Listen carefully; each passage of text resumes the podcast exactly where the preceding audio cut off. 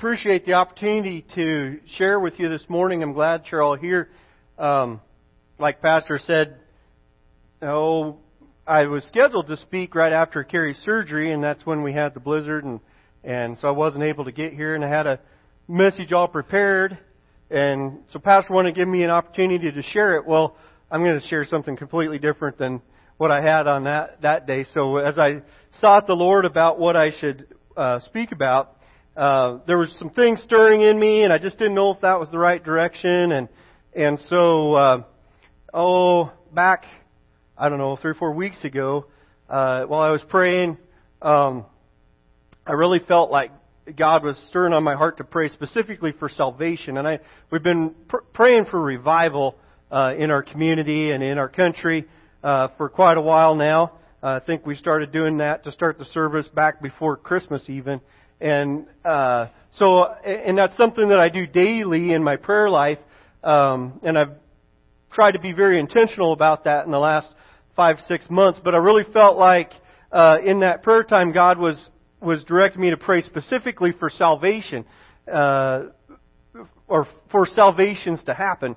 And um, so you know, uh, immediately in your mind you go to, you know, praying for salvation during the church service. That, that people would come to saving knowledge of Jesus Christ through our church services. And I think that that's a, a piece of what God wants to do. But I think that that limits what God wants to do. If, if we uh, only want to see people be uh, accept Jesus Christ as their Savior, that only happens a couple hours a week that we have this service, or uh, you know, if you count Sunday school and praise and worship time, and and and uh, um, and the the time of sharing the Word, that's just a small piece. And I think that um, you know that was that's limiting God if we look at it as uh, you know we want to see people come to the Lord in our services. We absolutely want to see that, and I'm not saying that. We've seen tremendous, I think, growth in the church, and I think we've seen revivals happen in the church. You know, um, looking back, there's a lot of people that are here this morning even that weren't maybe here a year ago, and I think that God has moved a lot of believers and put them in, in place here in our church, and I'm, I thank Him for that. So if, if you started coming in the past year or so, I'm so thankful that you're here. God has a role for you in this church. He has a role for you in this community. He has a role for you in this body that is tremendous, that's going to result in the winning of souls. But I want, I'm, I, I'm, I'm, I'm ecstatic about that. I'm ecstatic that you're here. I'm ecstatic about God doing that here. But I want to see, I'm not satisfied by that. And I think if we ever get to the place where we're satisfied, uh, Jesus better have just said, well done, thou good and faithful servant, enter into my joy. That's, that's the point where we need to be satisfied. On this earth, we should never, as Christians, reach a point where we're satisfied with where we're at, or, or where we're, where the body of Christ is at, because God's, Jesus says He's coming back for a bride that's without spot or wrinkle. Well, I'm not there yet. I'm not without spot or wrinkle, and I'm part of the bride, so uh, the bride's not without spot or wrinkle either, because I'm a piece of that, and I'm not without spot or wrinkle. So we can just we can set that aside. Um, so I'm not satisfied. I'm not satisfied with the growth and and and it's not about numbers in the in in the seats. I love to see numbers in the seats. I know Pastor loves to see that, but it's not about that. It's about changing lives uh, with the blood that Jesus shed. It's about seeing um, lives changed and, and, and people come into saving knowledge of Jesus Christ. So I'm not satisfied with seeing more people in the church. I want to see people coming to Jesus Christ, to saving knowledge of Jesus Christ. And so uh, we need to continue to press on into that. And I called Pastor, you know, it, it really felt like God was speaking to my heart. And I, I, I think I called you on the phone or we had a phone conversation and I, I said, you know, I just really feel like we need to be praying for salvation in our in in our services, and and Pastor said that really messed him up. It stirred up his spirit, and and it stirred up my spirit, and he's thinking, what do we need to do different in our services, and and and you know, I think uh, in this week he was really stirred up, and I was really stirred up, and and I came and visited with him on Friday, and and you know, he shared that with me that you know what I've, I've been looking, what do we need to change? And, and it's, I think both of us said, it's not about changing the service. It's not about changing what happens in the service. It's about the body going out and being, uh, being the body out there, and, and that growth is going to come through through the body. I wanted you to look at um, Jeremiah chapter 23. Uh, I'm going to look at verses 3 and 4 um, to kind of start us off. And I'm going to grab my water.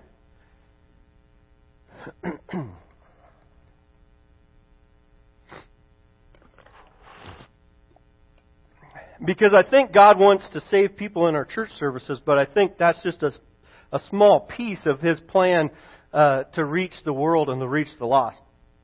And this kind of begins to shed some light on on that plan that God has. He said, uh, "But I will gather the remnant of my flock out of all the countries where I have driven them, and bring them back to their folds, and they shall be fruitful and increase.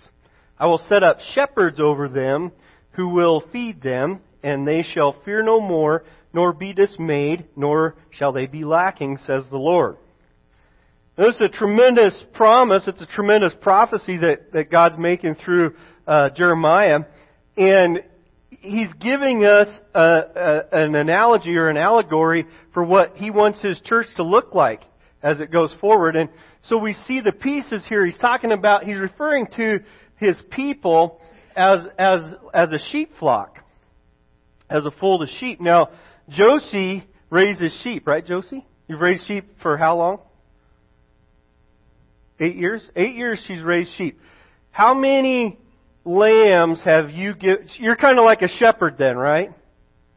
So you're the shepherd and you've got these sheep, and you take care of them. How many lambs have you given birth to? None? but you're a shepherd. Uh, being a cowboy is kind of like being a shepherd, right? Except it's cows that you're taking care. Now I know, I you know, it's it's not the same, but Walt knows what I'm talking about. It's not the same. It's cattle. But how, Greg, how many calves have you given birth to as a cowboy? Surely, for you to have all those cows, you've given birth to lots of calves, right? Not one. Not one. And so, the role of the shepherd isn't to give birth to the sheep, right? Who's, who did it say is going to multiply and have increase? There shall be fruitful and increase. That's referring to the folds of sheep, right? The sheep are going to be multiple, uh, are going to multiply. The sheep are going to have increase. And so if we want to see increase, if we want to see the body of Christ grow. And when, we're, when we're talking about the body of Christ, I'm not just ta- that's not exclusive to this little group of believers right here in this place. The body of Christ is the body of Christ worldwide, and it's not about numbers in in Crawford, uh, in Christ Community Church here in Crawford. It's about the body of Christ growing and people accepting Jesus Christ as their Savior and and and, and serving Him with their life. And so. Um, that increase happens through the ministry and the work of the sheep. The, it's, it's, and, and pastor is the shepherd of this little flock here. He's also a sheep, so that doesn't mean that pastor's not going to uh, be leading people to the Lord. But we can't look at the role of the pastor as having the sheep, having all the sheep. We're looking for pastor to to to to uh, do all the multiplying and all the increasing. That's something that sits mainly on our shoulders as the flock. We need to be out there having the sheep. Um, and it, so it kind of brings the question, how do we do that? How do we, um, as the sheep, and if that's our responsibility, it's sitting on our shoulders to increase and multiply. How do we increase and multiply the body of Christ? How do we reach non-believers and, and, and see them converted to, to belief and faith in Christ. And, you know, I think that there are some specific ways in Scripture that we do that. We all know that, that uh, Acts 1 8 uh, says, um, that He's poured His Spirit out upon us. We'll receive power after that His Spirit has come upon us, and we'll be His witnesses in Judea and Samaria and under all the uttermost parts of the earth. And I, that is uh, a critical component to that. But I'm, I'm not going to focus on that today. I'm going to focus on something that Jesus said uh, in in Matthew. Uh, I'm going to look in verse uh, uh, 513, and we're going to kind of refer back to this passage uh, of Scripture throughout the morning. But we're going to look at verse uh, 513 first in Matthew. And it says, You are the salt of the earth, but if the salt loses its flavor, how shall it be seasoned?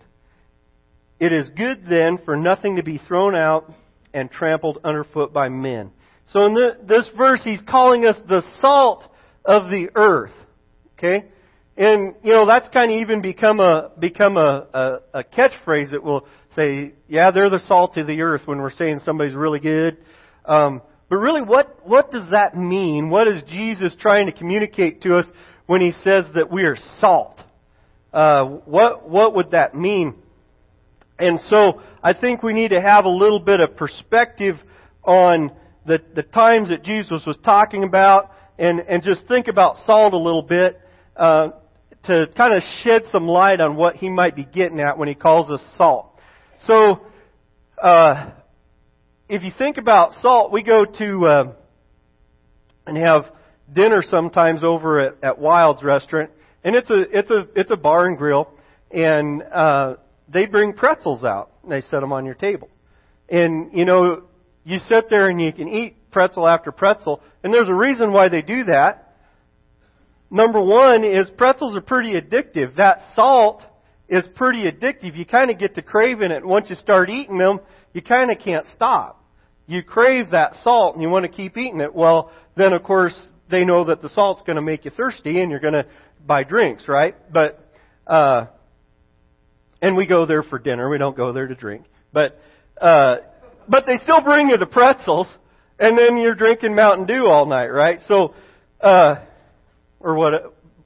So my wife drinks usually water, but I drink Mountain Dew. I'll have three or four glasses of Mountain Dew sitting there at at at Wilds because I'll eat that whole cup of pretzels and I'll get thirsty. But because I can't stop eating the pretzels, that's I crave that salt. Well, I think that's part of what Jesus is getting at about us being salt is he there there needs to be something within us we need to be something that the world is craving. We've got something within us, words to say, wisdom to, to give that the world is craving and they can't get enough of. All we've got to do is start speaking those words. You know, um, if I'm a plain potato chip without any salt on it, that kind of is just mush. I mean, if you ever can imagine what a, I don't think anybody's ever had a potato chip without salt on it, because why would you, right? That'd just be mush. Can you imagine eating a pretzel with no salt on it? It just turned to paste or be almost like a communion wafer, right? nobody, nobody sits and eats communion. They like to drink the grape juice afterwards, but nobody sits and eats communion wafers after after communion. There's just not much flavor there. There's no salt there. There's nothing to to season it, right? So, uh, which obviously isn't the point of, of taking communion, but uh, uh, we don't we don't crave uh, that that doesn't have salt in it. We don't crave that that doesn't have flavor. We don't crave that that's not seasoned. And so I think that's part of what Jesus is trying to communicate to us uh, about this uh, when he calls us salt. Another thing that I think about when I think about salt, we have to kind of put ourselves back in uh, the age when Jesus spoke this, the people that he spoke it to. So for us, you know, we can run down to the grocery store and buy a little thing of salt and it's, I don't know, dollar or two probably, three bucks maybe, I don't know. But not, not a whole lot of money and it's pretty easy to get, uh, a, a, a thing of salt and, you know, we don't really think about it. We sprinkle it on our food just as much as we want and it's, it's, it's not a significant factor for us. We've got easy access to it and it's inexpensive. Well, at this time, salt would not have been easy to get and it would have been expensive. And so, uh, I think he's also communicating to us the value that we have and the value that our words might have when we're speaking uh, those words of salt. We're going to see uh, uh, a, a little bit later when we look at a verse, it's going to tell us that our words should be seasoned with salt. And so those, that, those words should be valuable. Okay? Those words shouldn't be idle words. It talks about idle words in scripture. When we're speaking words that are seasoned with salt, those are not idle words. Those are words that have value. Those are words that bring life and bring change. Um, and so those are the words that we need to be speaking if we're going to be the salt uh, that Jesus tells us that we are uh, in this passage of scripture. And another thing about salt that we don't think about, and part of it is because for us it's not expensive, it's easy to get, and so a lot of the foods that we buy have quite a bit of salt in them. And uh, if they don't have enough salt for us, you know, Trevor used to get fries at McDonald's, and if you had fries at McDonald's, they're they're pretty salty to begin with. They salt them pretty well, and uh, instead of putting ketchup on them, Trevor would sprinkle salt in his in in the top of his hamburger box and dip his fries in salt. And I mean, they they looked like they had a little snow on top of them when he put them in his mouth. He, so salt is not hard to get; it's easy to get for us. But so, so and so, uh, you know, uh, in our society, salt's kind of a problem because we actually eat too much of it, right? But what we don't really realize is that salt is something that's essential for our body. We need to have some salt. We've got about oh two or three salt shakers full of salt in our body all the time if when we're healthy. It keeps us it actually keeps us from getting dehydrated. It balances uh, the fluids in our body. It's uh, sodium, uh, which is a component of salt, is critical in our nerve impulses. So if we get low on um, electrolytes, those our, our nerve impulses don't work right. So uh, that salt is actually crucial for your body to function properly. And when he's talking about us being salt, it's something that's, that he's, he's communicating that he's, we're valuable, we are desirable, we're, the, the, the wisdom and the knowledge, the words that we have uh, through that spirit that's within us are to be craved, and it is something that's critical Okay, that wisdom, that salt that we've been seasoned with is critical uh, for the world. The world needs us. The world needs the salt that we have. The wor- world needs the, the words that we have that are seasoned with that salt. And we can look at uh, Colossians chapter 4. Uh, Colossians chapter 4, and I want to look at verses 1 through 6 here. Um, it says, Masters, give your bondservants what is just and fair, knowing that you also have a master in heaven.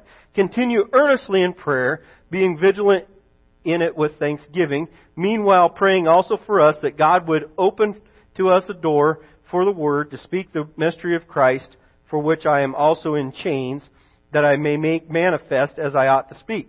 Walk in wisdom toward those who are outside, redeeming the time. Let your speech always be with grace, seasoned with salt, that you may know how you ought to answer each one. So we see that phrase, seasoned with salt, and I wanted to look at the uh, kind of that, that, that passage there to give us a little context. That's why I started clear back in verse 1. But to have our words seasoned with salt. When we season our words with salt, that becomes attractive. I was listening to a, podcast earlier this week, and uh, Phil Robertson was on that podcast. They were interviewing him, and he kind of shared his testimony. Now, I don't know if you know who Phil Robertson is, but he was he's on uh, Duck Dynasty, so he he made some duck calls that became kind of world famous and uh, um, kind of made a lot of money that way. And then uh, they made a TV show kind of based on him and his family's life, and it was kind of a reality show, and they followed him around and stuff. But Phil Robertson is uh, a pretty strong Christian, a very strong Christian, and he's he's a Southern boy, so he lived in Arkansas and Louisiana all his life, and but he's got some pretty sage uh, wisdom that he offers up if you listen to what he has to say. And uh, he was talking about giving his testimony, and he's oh seventy some years old now, and and uh, that he so uh, when he was a younger man, I, I think he was just short of 30 maybe at this time. uh, he owned a beer joint, he called it, down in Arkansas. And uh, this beer joint, he said in the front you had the whites and in the back you had the black people. And Phil sat between the two with a gun to kind of keep the peace between the two sides in this beer joint that he had. And so he was kind of a wild, crusty character. And I don't know that Phil had heard much about the gospel of Jesus Christ at that point in his life, and he sure hadn't given it serious consideration. And his sister was born again, and she approached her pastor and she said, you know, if we could get my brother Phil to accept Jesus Christ as their Savior, thousands would come to the Lord through him. And his pastor says, is that right? He said, I know it to be true.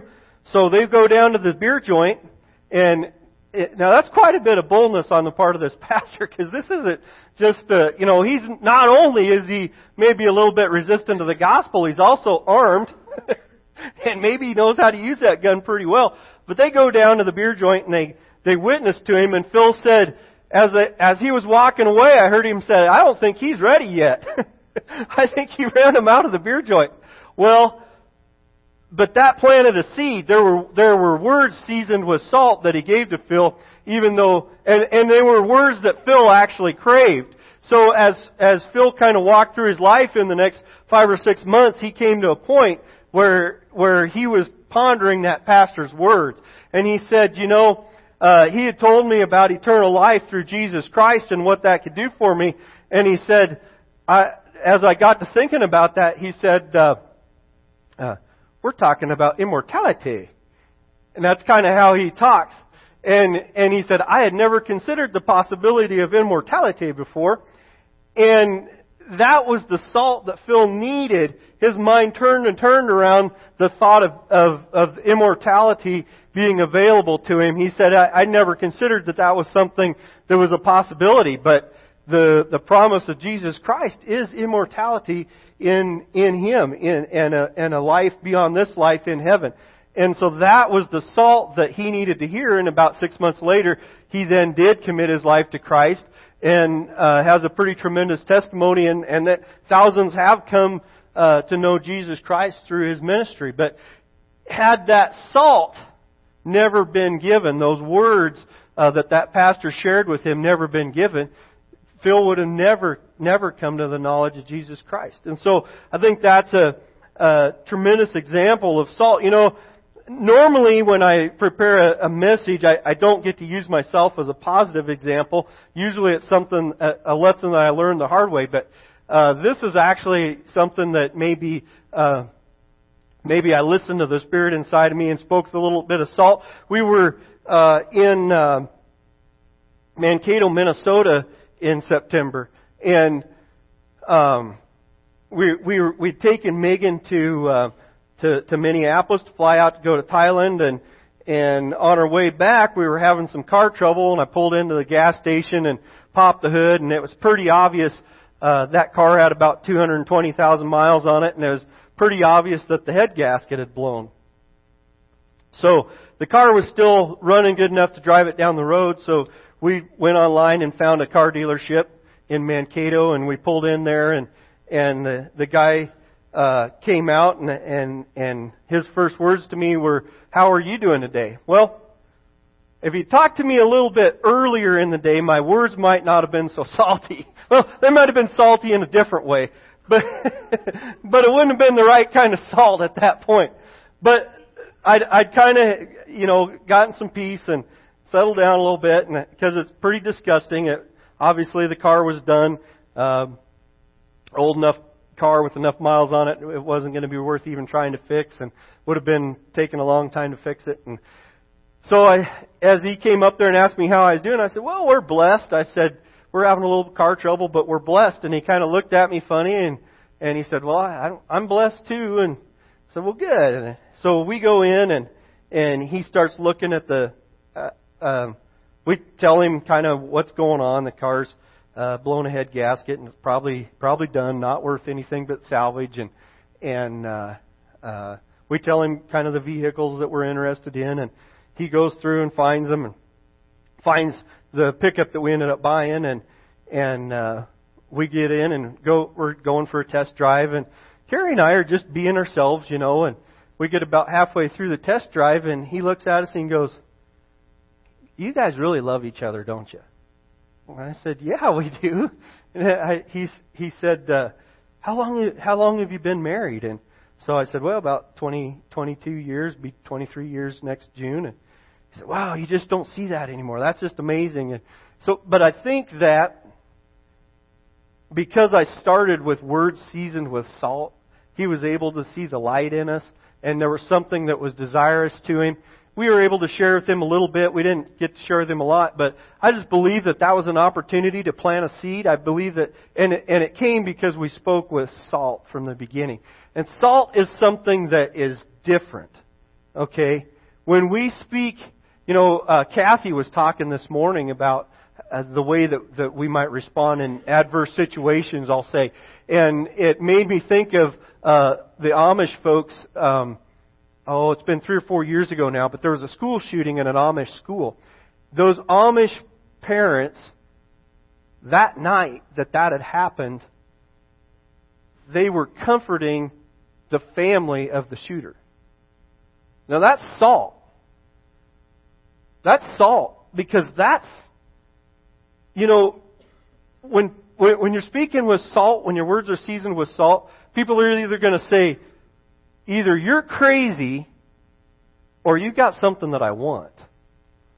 Because that's different from what I can experience in the world. That's different from my nature. We were talking about Jesus being crucified and the way that he responded when, uh, when he, when he went through those trials and these false accusations were made against him, and he didn't even answer them. He didn't even answer them. When they said, But you're the Son of God, he said, Yeah, I'm the Son of God.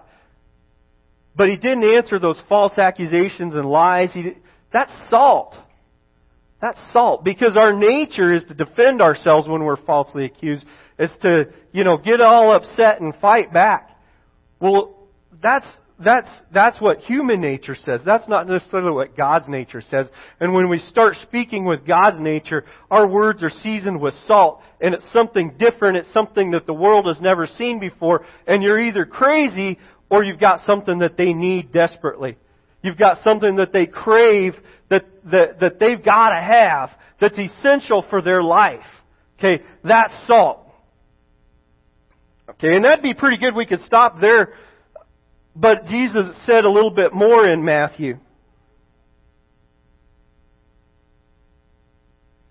So we're back to Matthew chapter 5 again.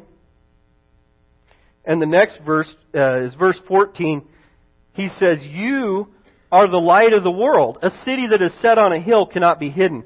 Nor do they light a lamp and put it under a basket, but on a lampstand. And it gives light to all who are in the house. Let your light so shine before men that they may see your good works and glorify your Father in heaven. Jesus first calls us salt and then he calls us light. And we see that salt is something that people crave and desire and have to have. The same with light. You have to have light. Life on this planet is not possible without light. It provides energy, it provides food, it provides warmth, uh, it provides illumination. Think about if we were to set you out in the middle of a of nowhere, in the middle of the night, and you didn't know where you were at, but you could see one point of light eh, off in the distance, or even you know fairly close or whatever. One point of light. You'd absolutely go to that light. You know, we always talk about a moth being a, a, attracted to the flame. How do we know that the moth is attracted to the flame? We're already there. the moth is attracted, so are we. We're attracted to light. And, and light is life-giving. Light is essential. Uh, you can look even in, in uh, Genesis, uh, in Genesis chapter 1, uh, in verse starting in verse 1, it says, In the beginning, God created the heavens and the earth, and the earth was without form and void, and darkness was on the face of the deep. And the Spirit of God was hovering over the faces of the water.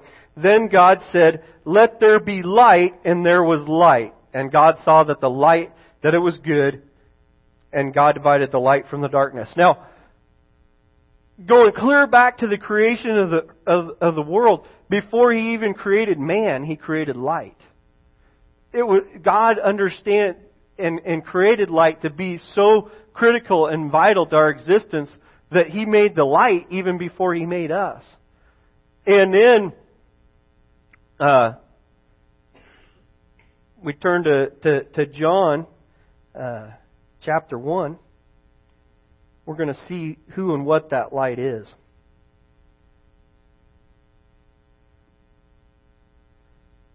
So John chapter 1, starting in verse 1, says, In the beginning was the Word, and the Word was with God, and the Word was God.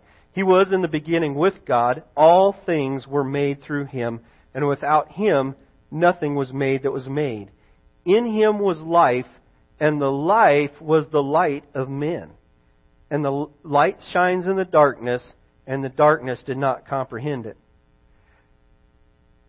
This is, this is referring to Jesus Christ as the light.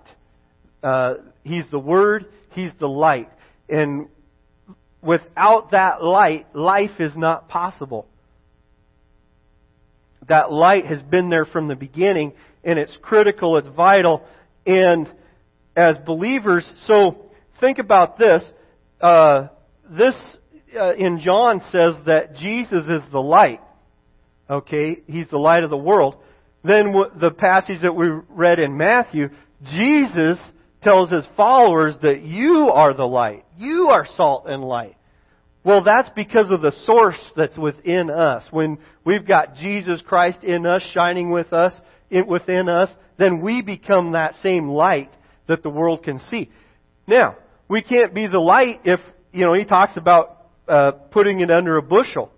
We've got to live our lives so that so that the world can see the light that's that's when uh, that's within us. I want to. Um, I'm going to skip ahead to that Second Corinthians. So, looking at Second Corinthians one through seven, I want to uh, look at how tremendous uh, it talks about the light. Starting in verse one, there it says, "Therefore, since we have this ministry, and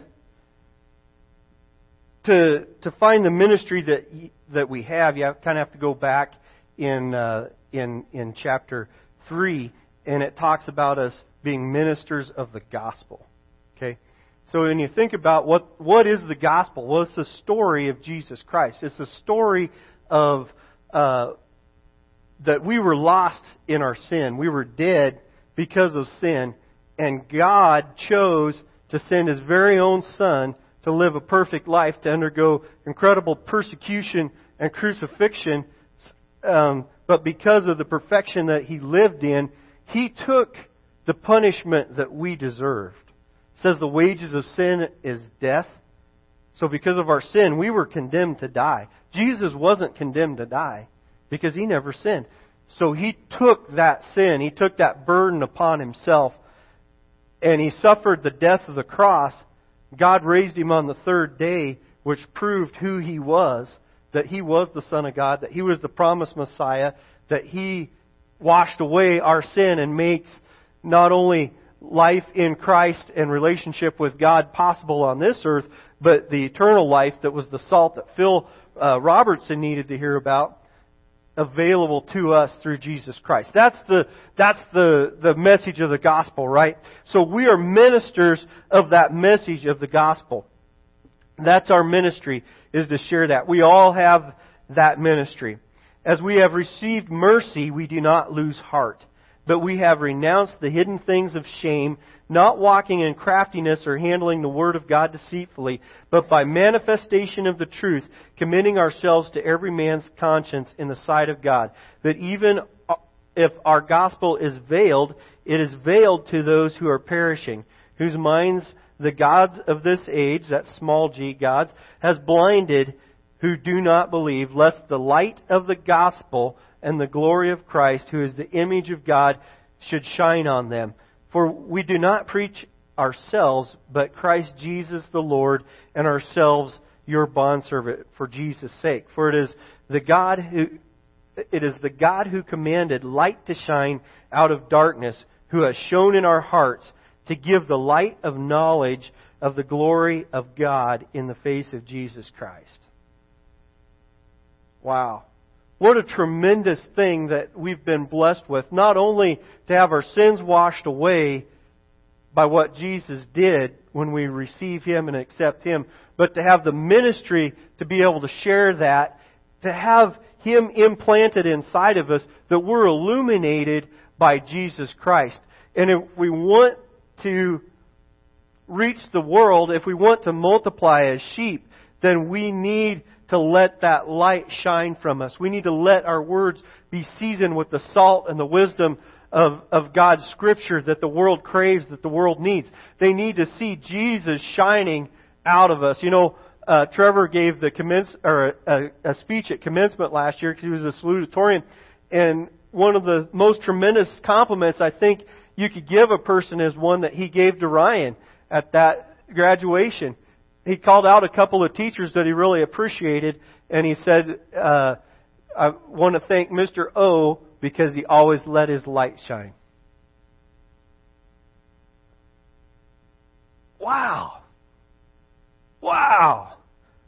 How transformative is it if, if somebody can say about us, he always let his light shine? That's how we change the world. That's how we grow. It may happen that in the service, people accept Jesus Christ as their Savior. And I want to see that happen. I believe it can happen. I believe God wants to do that. Don't get me wrong. But the primary way that people are going to receive Jesus Christ as their Savior is because they experience the light coming from you that they don't see anywhere else in this world because they can see Jesus Christ shining through you. They can experience the words that you have to say that are seasoned with salt. And if we hide our light under a bushel, if when we're in those situations at work or at school or out in the community, at dinner, uh, buying a car after your car blew up, and we're in that situation and we don't season our words with salt, we don't let that light shine, among, uh, shine out from us, they're never going to know the difference. They're never going to know that what they're craving is Jesus Christ. They're never going to know that what they're craving is the seasoned salt of God's Word and that power in their life that's essential for not only life on this earth, but the next life as well. They're never going to know that unless we let our light shine and we let our words be seasoned with salt. And that is how the, the, the flock multiplies. That's God's plan. That's God's design for His church. That's God's design for His people. That's God's design for His sheep, is that the words that He's given us, the salt that He's given us, and the light of Jesus Christ shines out from us so that it cannot be denied that there's something different about that guy, and he's either crazy or he's got something that I need to the very bottom of, of my soul that I've got desperation for. I crave it and I've got to have it. And that's what we need today. That's what we need when we step outside of these doors. You know, this only lasts a couple hours a week, right? But we're out there and our light can shine 24 hours a day, seven days a week. And that's how God intends for His church to multiply. That's how God intends for His uh, flock to grow. Amen? What a tremendous honor and blessing it is that God's chosen to do that through us. He's equipped us and made us, you know, from, from, uh, uh, beings that are deserving of death and destruction to having the privilege of having the ministry of the gospel to grow his kingdom. That is a privilege and an honor that it's, it's unspeakable. Amen? Do you want to close? Do you want me to close? Okay.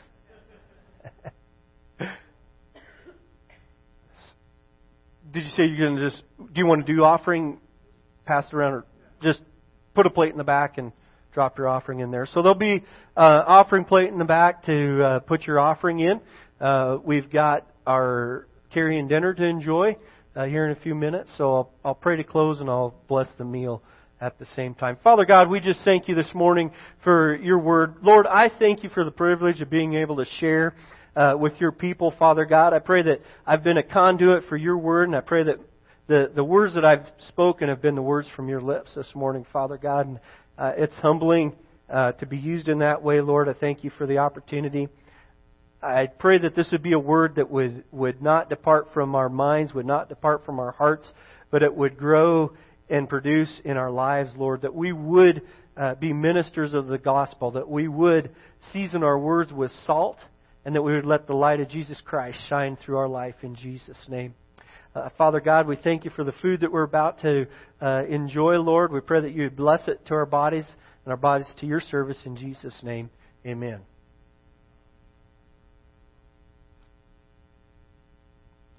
Uh, we also pray for the offering, Father God. Lord, we thank you uh, for those that have a heart to give this morning, Father God. Lord, we pray that you would bless them, pressed down, shaken together, and running over uh, this morning. We, we know that your word promises that the devourer will be rebuked.